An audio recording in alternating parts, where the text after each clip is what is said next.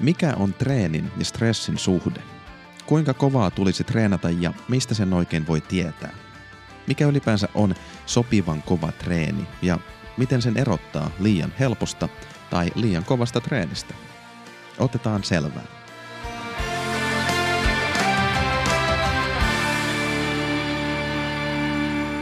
Viimeisen kuukauden aikana, kuinka usein olet ollut hermostunut tai stressaantunut?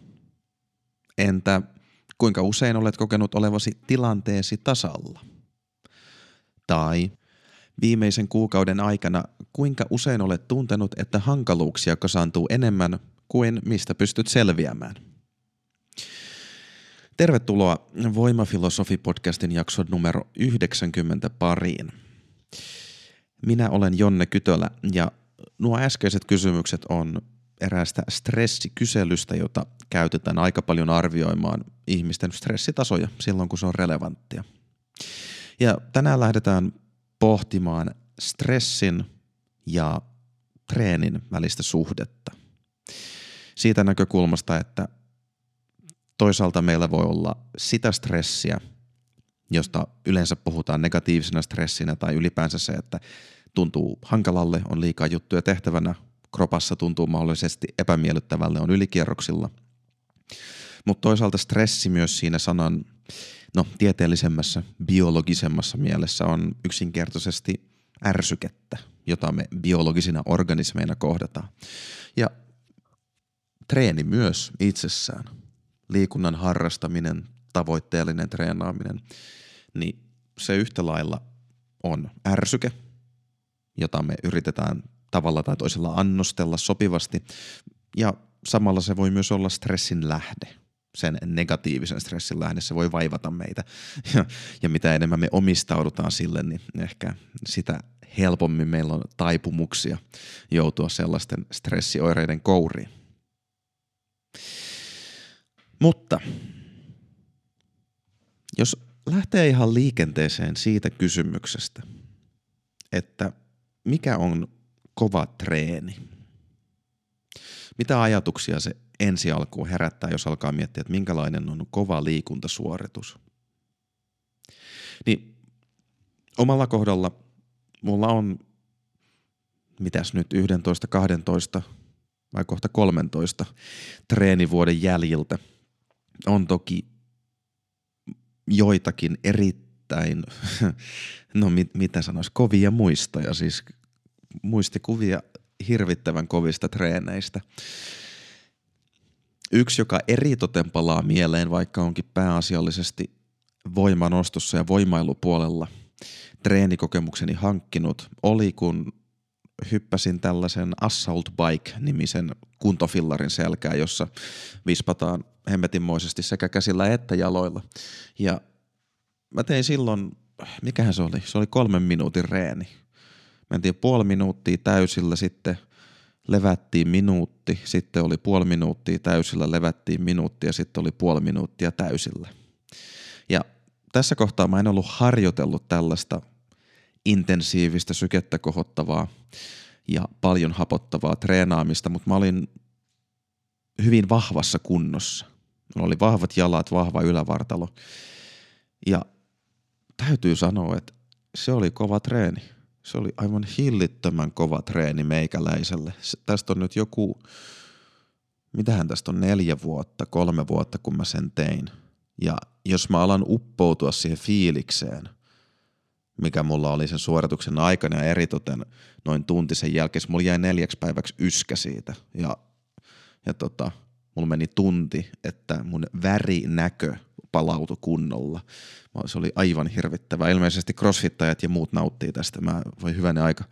No, joka tapauksessa. Niin se on itsellä jäänyt mieleen kyllä kovana treeninä, että jos mä uppoudun siihen muistikuvaan, niin mulla alkaa syke nousemaan. Ja se on niin jättänyt eittämättä semmoisen muistijäljen, että se oli kova treeni. Mutta toisaalta, siitä muutamia kertoja treeniuran aikana on tullut epämiellyttävä noidan nuoli alaselkään. Ja mietin vaikka sitten niitä treenejä, jotka on olleet ensimmäisiä sen noidan nuolen saamisen jälkeen. Ja nykyään kun olen oppinut sen, että noidan nuolta nyt ei välttämättä tarvitse kauheasti säikähtää, vaikka se onkin hyvin epämiellyttävää ja seuraavana aamuna sängystä nouseminen voi olla aikamoinen strateginen operaatio, niin joka tapauksessa ne ensimmäiset treenit, vaikka aikana, jolloin on maastaveto huidellut jossain 250 kilon tietämillä, niin sitten se eka treeni takas, kun menee kiristää voimanostovyön kireelle ja maasta nostaa 60 kiloa sillä, että jännittää keskivartaloa niin kovaa kuin pystyy, koska se, se selän jännitys ja kiputila on sen verran kova, että se ei oikein muuten onnistu. Niin nekin ollut kovia treenejä. Ne on ollut erittäin haastavia ja kovia treenejä, vaikka suhteessa siihen yleiseen suorituskykyyn ja tasoon, joka siinä noiden nuolen ympärillä kuukausien puitteissa on vallinnut, niin sehän on ihan naurettavan kevyt treeni. Eli ei se ole pelkästään niistä fyysisistä ominaisuuksista kiinni. Ja sitten vielä viimeisenä tämmöinen, että kisasuoritus. Kisasuoritus voi olla tosi vaativa, mutta ei aina. Ja tämäkin heittää vähän sille kapuloita rattaisiin siinä, että olisi ihan helppoa tunnistaa se, mikä oikeasti on vaikea fyysinen suoritus, mikä on vaikea treeni. Muistan sellaisen tapauksen, että yksi mun kaveri, me nostettiin samoissa voimanosto salikisoissa, tämmöiset leikkimieliset kisat ja no mä otin ne vähän vakavissani enemmän, mä olin valmistautunut niihin huolella ja niin päin pois, mutta tämä kaveri tuli, siis vahva nostaja, tuli sinne aika extempore kesken oman tavallisen treeniohjelmansa.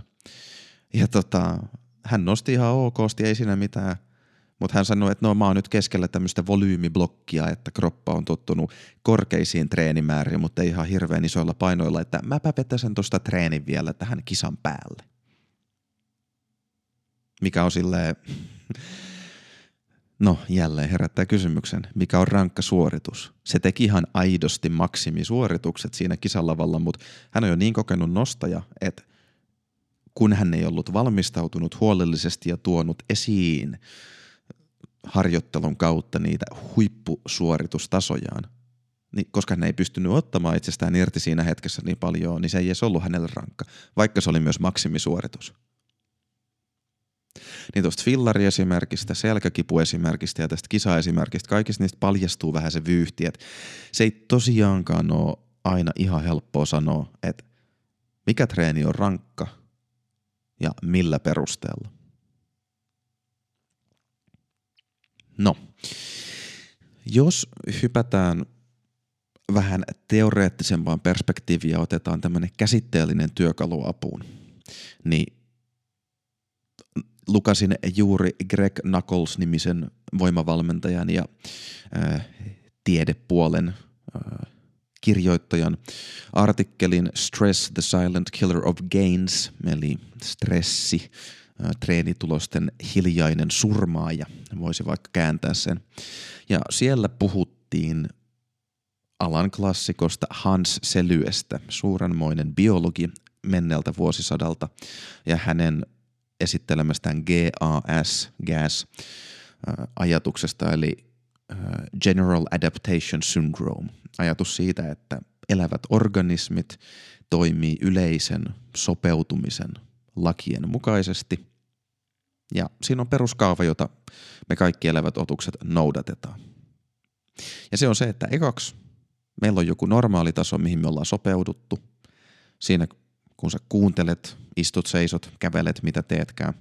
Ja mä tässä kun mä höpöttelen, niin on tietyt asiat, mihin me ollaan sopeuduttu on tietyt henkilökohtaiset ominaisuudet, jotka meillä on, ja niiden avulla me voidaan toimia meidän ympäristössä ilman, että se rasittaa meitä tavattomasti. Mutta sitten tulee vaikka eteen ärsyke, tilanne, joka aiheuttaa meille stressiä, vaikkapa treeni.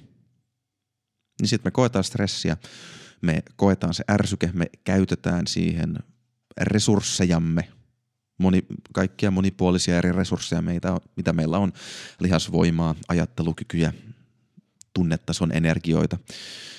Ja tämän seurauksena me akuutisti heikennytään.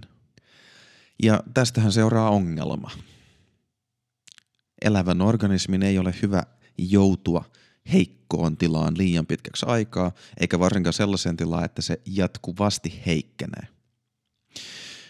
Joten itse kullekin meistä jää toki hyvin paljon alitajuisesti ja biologisesti ratkaistavaksi se kysymys, että mitä sitten oikein pitää tehdä, kun ärsyke tulee ja se heikentää meitä.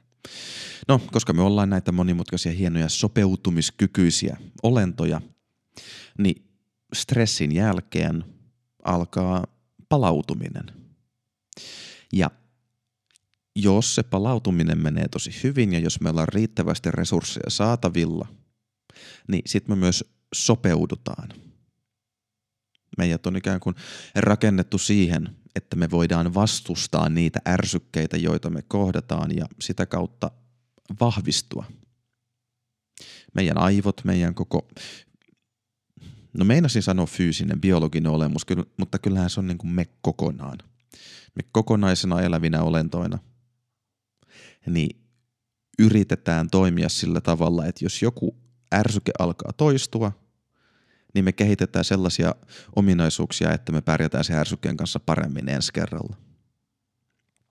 Ja sitten kun tämä akuutti sopeutuminen on tapahtunut vaikkapa kovan äh, kehonrakennustreenin jälkeen seuraavien muutamien vuorokausien aikana, niin kroppa rakentaa ne muutamat lisägrammat lihasta ja vähän parantaa hermoston voimantuottoa ja niin päin pois, niin siitä palataan normaaliin. Täl, tässä tapauksessa se normaali aluksi tarkoittaa sitä, että jos se treeni tosiaan oli järkevä ja mitotettu sillä tavalla, että me pystytään siihen sopeutumaan ja pystytään kehittämään näitä uusia sopeumia, niin sitten me ollaan entistä ehompia ainakin sen harjoittelun näkökulmasta.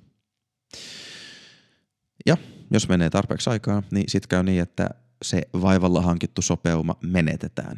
Use it or lose it, niin kuin sanonta kuuluu. Jos me ei harjoiteta niitä ominaisuuksia, joita me halutaan kehittää ja ylläpitää, niin ei meillä ole mitään syytä ylläpitää niitä. Ei niissä kannata pitää resursseja kiinni. Sitten ne resurssit vapautetaan johonkin muuhun. No hyvä, se on se yleinen ajatus. On joku normaali tila, sitten tulee stressi tai ärsyke, sitten siihen sopeudutaan, jos mahdollista, ja sitten palataan hieman parempina versioina itsestä sen saman ärsykkeen pariin. Jos voimailusta ja treenaamisesta puhutaan, niin yksi hyvin hyödyllinen työkalu, jolla tätä stressin kohtaamista voi ottaa haltuun, miten sitä treenistressiä voi hallita, on paljon käytetty RPE – Rate of Perceived Exertion. Ja kaikessa yksinkertaisuudessaan voimailupuolella tämä on käytetty asteikkona 1-10, että kuinka rankalta joku juttu tuntuu. Pääsääntöisesti sitä käytetään mittaamaan sitä, että ja olemaan itse arvion työkalu sille, että kuinka rankka joku sarja oli.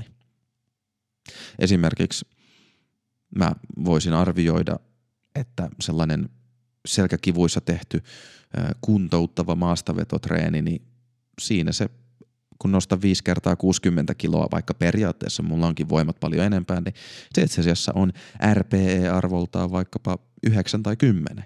Hirmu raskas. En usko, että olisin pystynyt tekemään paljon enempää. Se on raskas siksi siinä tapauksessa, että se epämukavuus ja se kipu on hirmu voimakasta ja se tekee siitä rankkaa.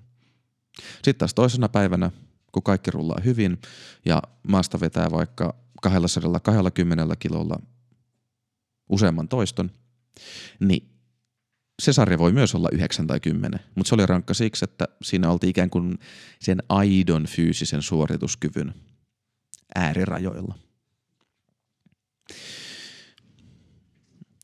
Tämä RPEn soveltaminen treenissä on sen takia tosi hyödyllistä, että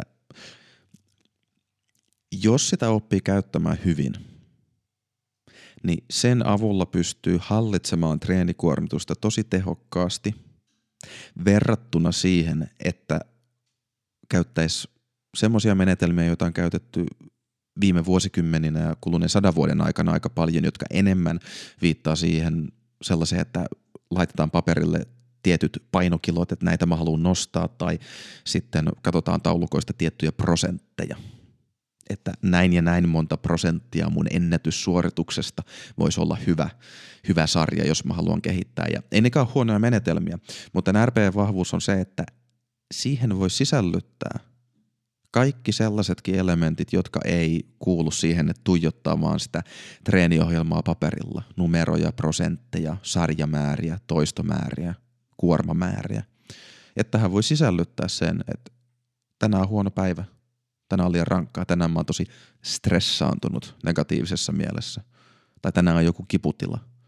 Ja ne itsessään voi jo ohjata sen treenin paljon paremmille vesille, kun vähän sisällyttäisi sitä laajempaa perspektiiviä omasta koko voinnista.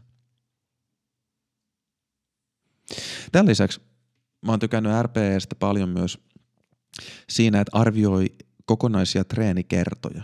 Ja tämä on jälleen erittäin hyvä ainakin omasta mielestäni ollut erittäin menestyksekäs tapa pitää treenin kokonaiskuormitus hallinnassa hyvin siinä mielessä, että ei se käy viikkojen tai kuukausien aikana liian rankaksi.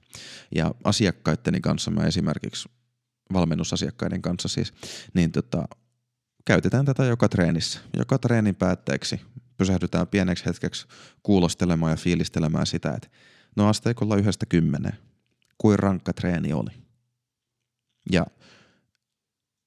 ei tarvi kauheasti käyttää vaivaa siihen, että jos tekee jonkinlaisia yksinkertaisia muistiinpanoja ja katsoo vaikka muutaman viikon taaksepäin, että no, jos ne treenit alkaa systemaattisesti olemaan siellä 9 kautta 10, 10 kautta 10 vaikeustasolla, siis hillittömiä ponnistuksia ja suorituksia, niin no, siinä ei ihan kauhean kauan tarvitse kokemusta kartoittaa, että huomaa, että näin ei voi jatkaa kauhean kauan. Että ne on harvoja ne tilanteet, jossa kantsii niin kovia treenejä tehdä. Ja ennemmin semmoset 6, 7 tai 8 kautta 10 treenit on hyviä ja joskus taas palauttavammat treenit siellä nelosen tai vitosen pintaa on hyviä.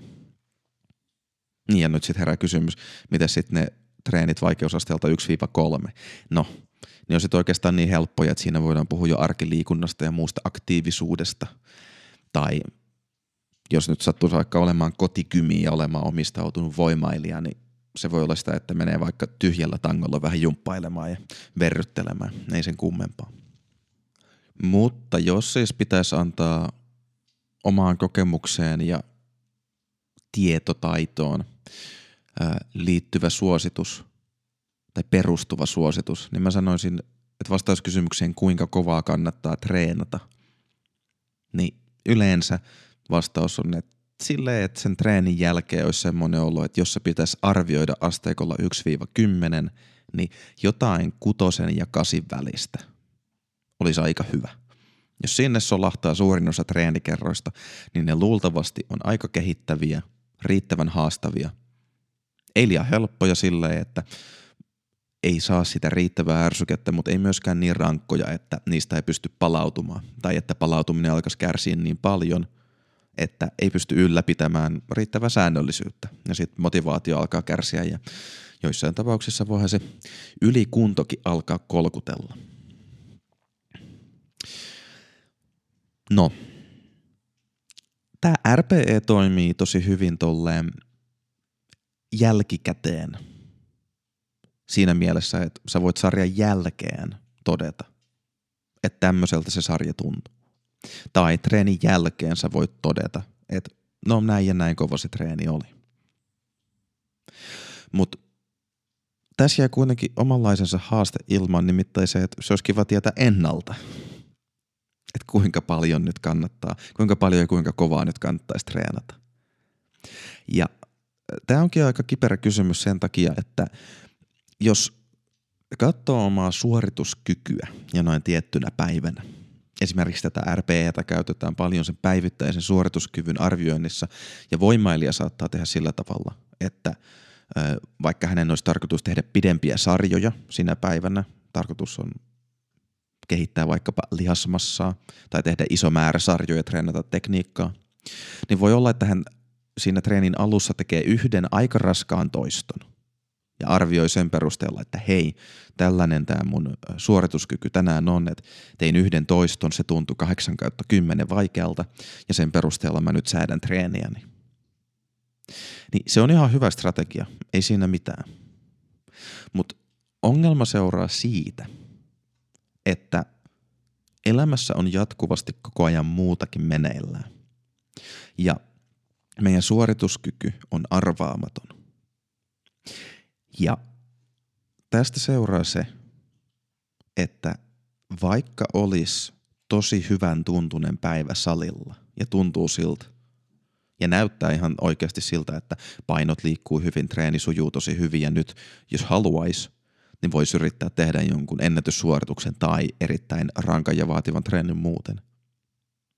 Niin se, että se suorituskyky on hyvässä jamassa just silloin, ei tarkoita, että silloin kannattaisi treenata niin kovaa. Mikä on aika vaikeaa siis itselläni,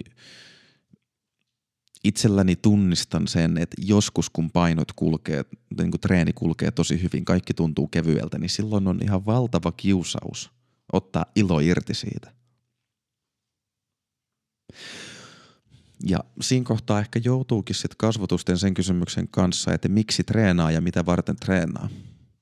Että jos on todella omistautunut siinä mielessä, että haluaa päästä johonkin määrättyyn huippusuoritukseen, omaan henkilökohtaiseen huippusuoritukseen, vaikkapa kisoissa, että on oikeasti kilpailija tai jostain muusta syystä joku tietty treenisuoritus on tosi tärkeä, niin silloin joutuu tinkimään siitä, että olisi hirmu kivaa tehdä joku rankka suoritus silloin, kun se sujuu, jos on joku määräpäivä, jolloin oikeasti pitäisi olla iskussa. Mutta toisaalta taas, jos vaan nauttii treenaamisesta, niin silloin voi olla ihan ok heittää vähän niin kuin pitkäaikaisempi suunnitelmallisuus romukoppaa ja ottaa ilo irti, ottaa ne enkat irti silloin, kun niitä tulee. Mutta se voi tarkoittaa sitä, että jos kaikkea muuta stressiä on meneillään, niin sit ehkä seuraava treeni viikko tai parikin viikkoa menee vähän plörinäksi sen takia, että se oli just se määrä liikaa stressiä, se määrä liikaa ärsykettä, että siitä pystyisi fiksusti palautumaan. Tämän takia mä ajattelisin, että syntyy eräänlainen kolmikko, jonka kautta voisi olla aika hyvä yrittää vastata omalla kohdalla siihen, että kuinka kovaa kannattaa treenata ja mistä sitä tietoa voi saada.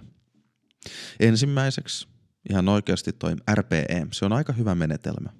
Ei se ole, ei se ole mikään välttämättömyys, jos ei se yhtään puhuttele. Mutta se on aika hyvä, koska se on yksinkertaisesti sitä, että kuulostellaan omaa fiilistä, omaa kehoa, omaa suorituskykyä siinä hetkessä, miltä joku juttu tuntuu. Se yhteyden rakentaminen omaan itseen, se on tärkeä elementti. Toinen, sitten taas paljon abstraktimpi ja yleisempi, on se, että tietää vähän, että mitkä yleisesti ottaa fiksuja treeniohjelmia. Olisi kärryillä siitä, minkälaista on fiksu harjoittelu ja myös ottaa huomioon sen, että kenelle minkäkinlainen harjoittelu on fiksua. Onko stressaantunut perheen isä tai perheen äiti, jolla on myös kiireinen ura ja paljon muita ulkoisia stressejä. Tai onko nuori opiskelija, jolla on kalenterissa paljon aikaa ja voi omistautua rauhassa myös liikuntaharrastuksen kehittämiselle. Ne, silloin se kysymys saa ihan erilaiset vastaukset, että mikä treeniohjelma voisi olla hyvä. Mutta se, että tietää jonkinlaisia vastauksia, jonkinlainen käsitys siitä, mitkä on alan, alan käytänteet, best practices. Ja viimeisenä pitkän aikavälin kokemus omasta itsestä, jossa alkaa yhdistyä se, että se oma harjoittelu siitä, että kuuntelee omaa itseään, oppii kuuntelemaan omaa itseään, mitkä on ne fiilikset. Jollain tavalla pitää kirjaa siitä, siis treenipäivyri. Toivoakseni jokainen, joka tätä podcastia kuuntelee ja treenaa, niin pitää jonkinlaista treenipäivyriä. Tekee jonkinlaisia muistiinpanoja.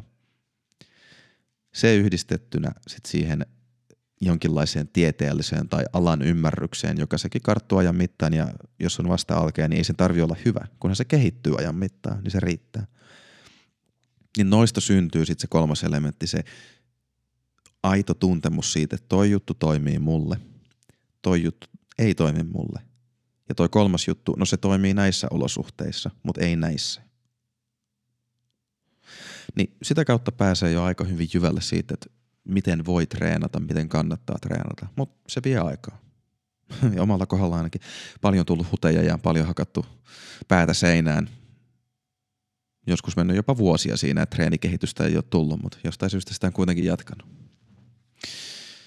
No, hyvä. Tuossa tapauksessa, kun pohditaan tuota RPEtä ja yksittäisiä treenejä tai treeniohjelmia ja muita, niin niissä ollaan todella, todella vahvasti siellä fyysisen harjoittelun puolella. Ja kysymyksissä siitä, että miten se treeni nyt aiheuttaa sitä stressiä ja miten siihen voi sopeutua.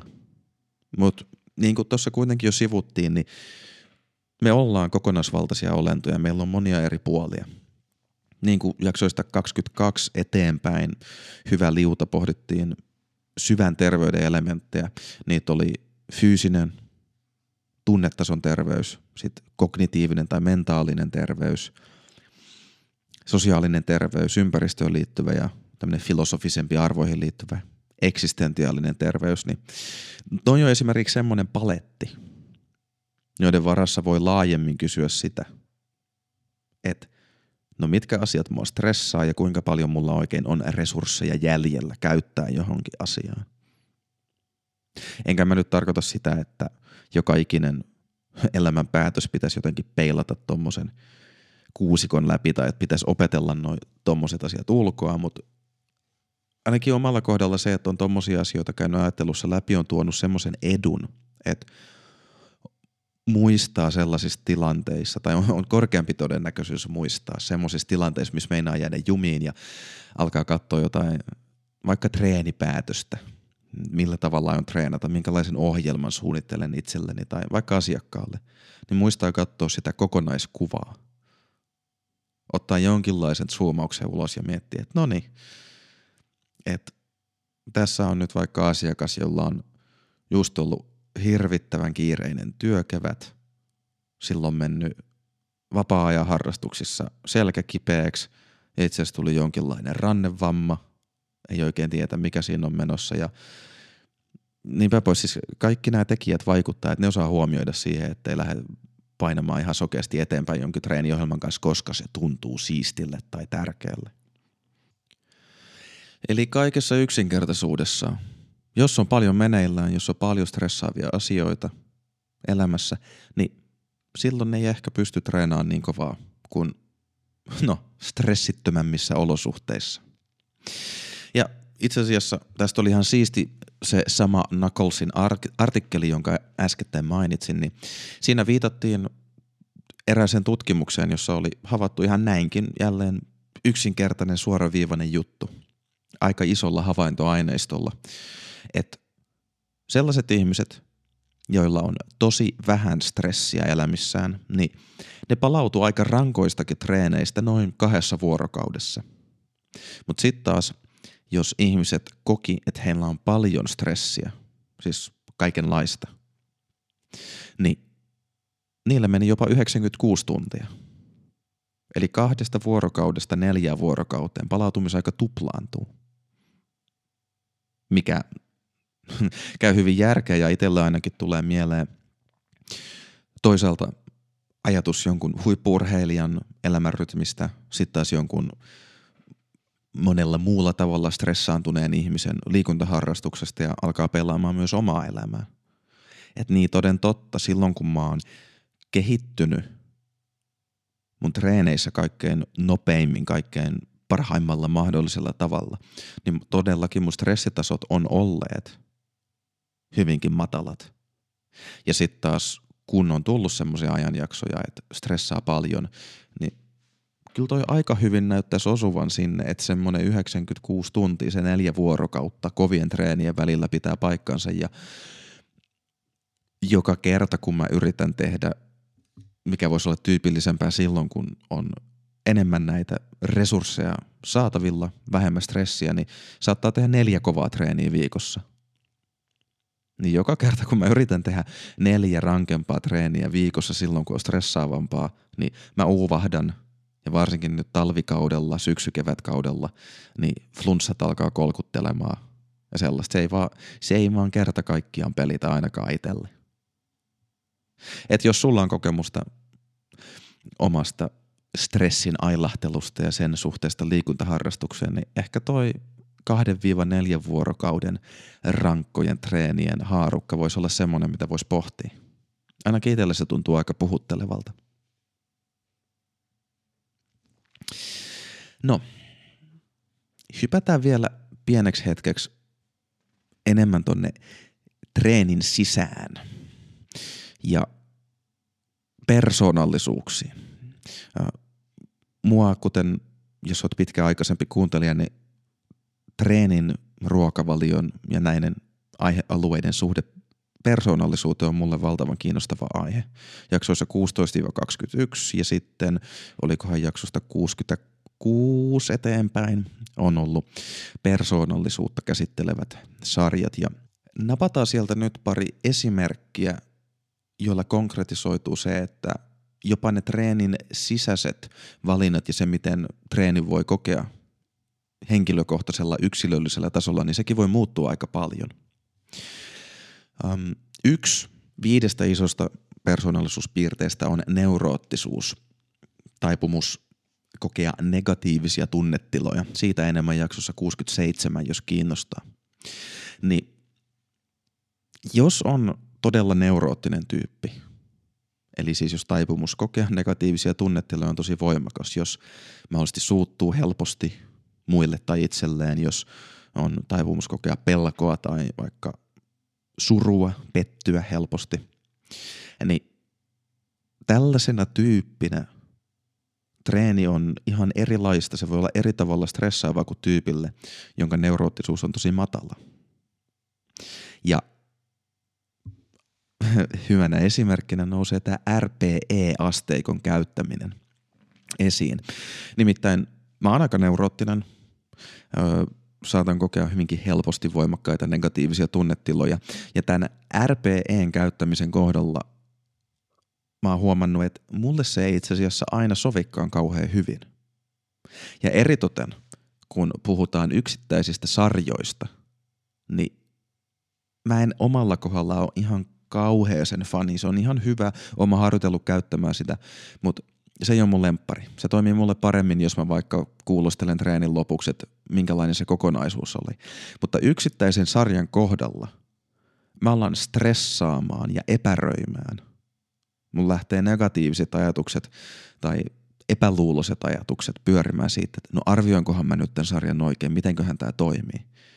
Ja mitä jos mä arvioin sen väärin, mitä, miten se vaikuttaa mun lopputreeniin ja niin päin pois. Ja omalla kohdalla mä oonkin huomannut, että sen takia mä itse tuntuu, että mä vaan meen enemmän treeniohjelmissani sellaiseen suuntaan, jotka itse asiassa on vähän enemmän kiveen hakattu, vähän niin kuin, no, numeroperustaisempia sille, että sarjat ja toistot ja painot on ennalta määrättyjä. Mä oon esimerkiksi tykännyt kahvakuulista hirveästi. Että mulla on tossa kaksi 16 kilon kuulaa, kaksi 24 kilon kuulaa ja kaksi 32 kilon kuulaa. Eipä siinä paljon painoja säädellä.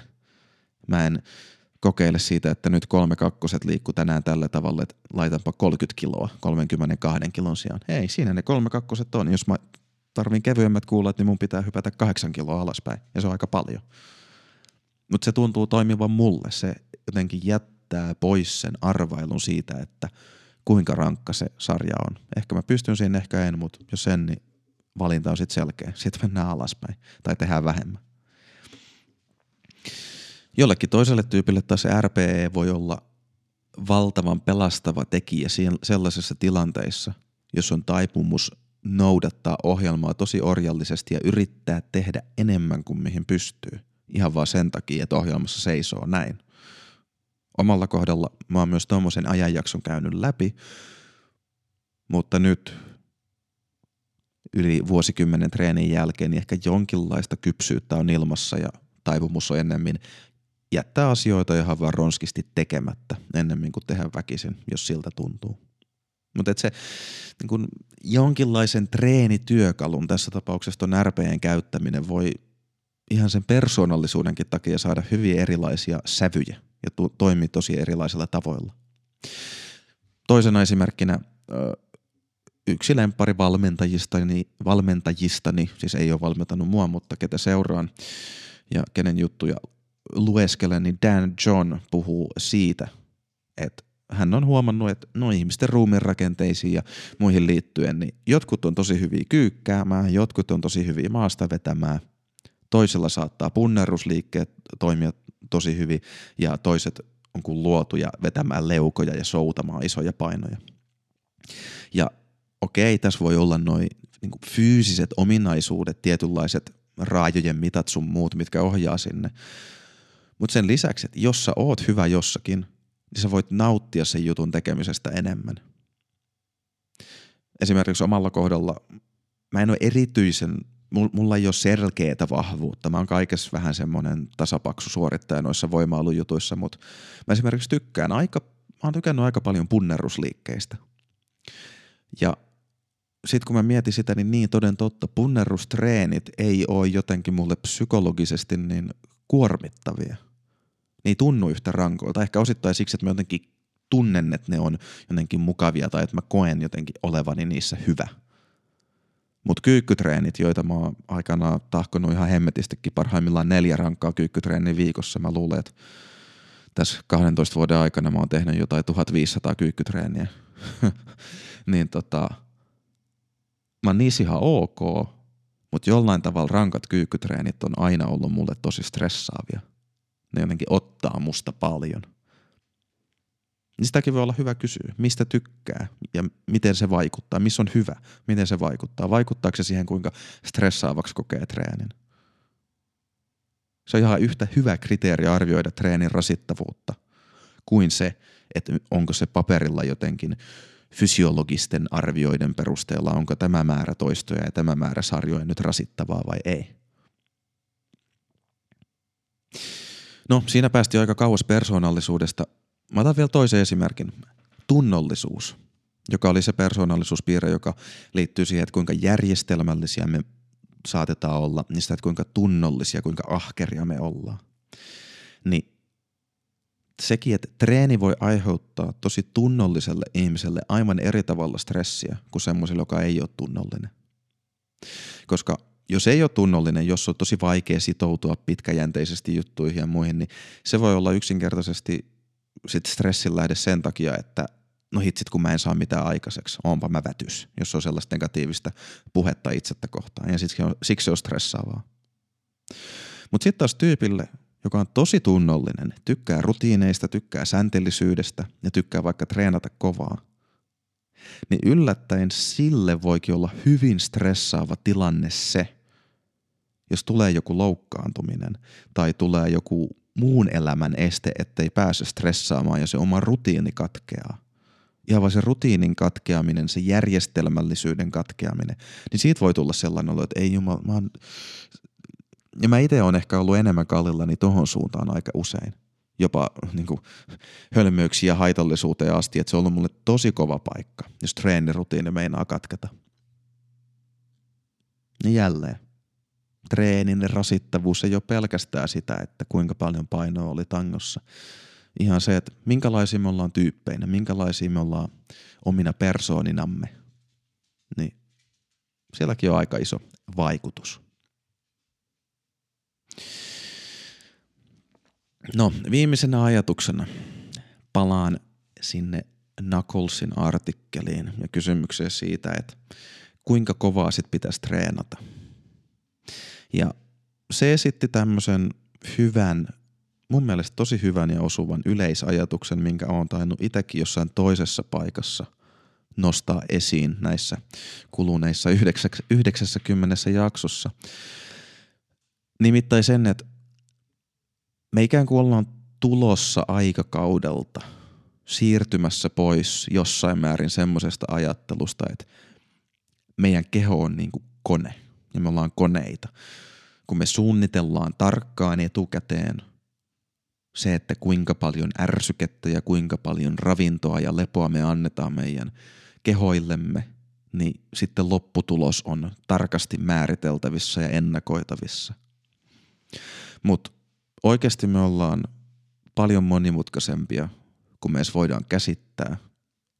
Ja parhaimmillaan me voidaan vaan ohjata tietyille uomille, tiettyihin uriin sitä prosessia, missä me yritetään hallita sitä, että minkälaisia ärsykkeitä me annetaan itsellemme ja miten me niihin sopeudutaan, mutta ei me sitä voida kokonaan pakottaa menemään just niin kuin me halutaan. Ja tässä mielessä ehkä sen sijaan, että ajattelisit itseään jonkinlaisena koneena, niin itseään voisi ajatella, no, Knuckles puhuu puutarhasta. Et me ollaan ikään kuin puutarha. Me voidaan tehdä puutarhalle hyödyllisiä asioita, me voidaan kitkeä sieltä rikkaruohoja, pitää huolta, että ei ole valtavaa aitaa peittämässä auringonpaistetta ja voidaan kastella kukkia hyvin, mutta loppujen lopuksi ei me voida sitä kasvuprosessia pakottaa menemään jollain muulla tavalla kuin millä se nyt haluaa mennä. Et lihasta ei voi huutaa kasvamaan, sitä ei voi pakottaa kasvamaan. Vaikka joskus siihen saattaa tulla himoja. Semmoinen drive, että no nyt hirveät gainsit tulille ja nyt väännetään niin hemmetin kovaa menemään, että ei voi tapahtua muuta kuin tulla tuloksia. Että no, ehkä. Mutta ehkä sitäkin voisi jäädä pohdiskelemaan, että voiko tehdä vaan sillä tavalla, että poistaa tietoisesti niitä esteitä, jotka on sen oman kasvun ja kehityksen tiellä. Ja sitten on tyytyväinen lopputulokseen, tuli mitä tuli, koska eihän sitä oikeastaan muuhunkaan pysty. Eli tiivistettynä. Kuinka kovaa kannattaa treenata? Yleinen nyrkkisääntö. Jos treenin jälkeen on sellainen olo, että se oli noin 6-8 kautta 10 omassa haastetasossa, se mikä on sun henkilökohtainen haastetaso, niin se oli varmaan sopivan kova treeni. Jos on hirveästi muutakin stressiä, niin tässä tapauksessa noita 6-8 kautta treenejä, niin niitä kannattaa olla ehkä semmoinen pari kovaa viikossa ja sitten vetää muuten iisimmin. Jos on hyvä buuki, niin sitten niitä voi olla vähän enemmänkin. Ja viimeisenä, ei sitä kroppaa voi pakottaa toimimaan niin kuin kone lihasta ei voi huutaa kasvamaan. Siltä voi vaan poistaa niitä kasvuesteitä ja toivoa sitten, että homma menee niin kuin on mennäkseen. Kiitos kuuntelusta. Jos jakso sai ajatukset liikkeelle tai opit jotain uutta, niin rohkaisen jakamaan jakson somessa tai vinkkaamaan sen ystävälle, hyvän saan tutulle tai vaikka sitten vihamiehelle. Lisäksi olisi mainiota, jos hyppäisit mukaan seuraamaan meikäläistä Instagramissa at jonne-voimafilosofi sillä mä olisin kiinnostunut kuulemaan sun omin sanoin, että mitä ajatuksia tai kysymyksiä sulle jäi tästä jaksosta. Se tältä erää. Kuulemiin.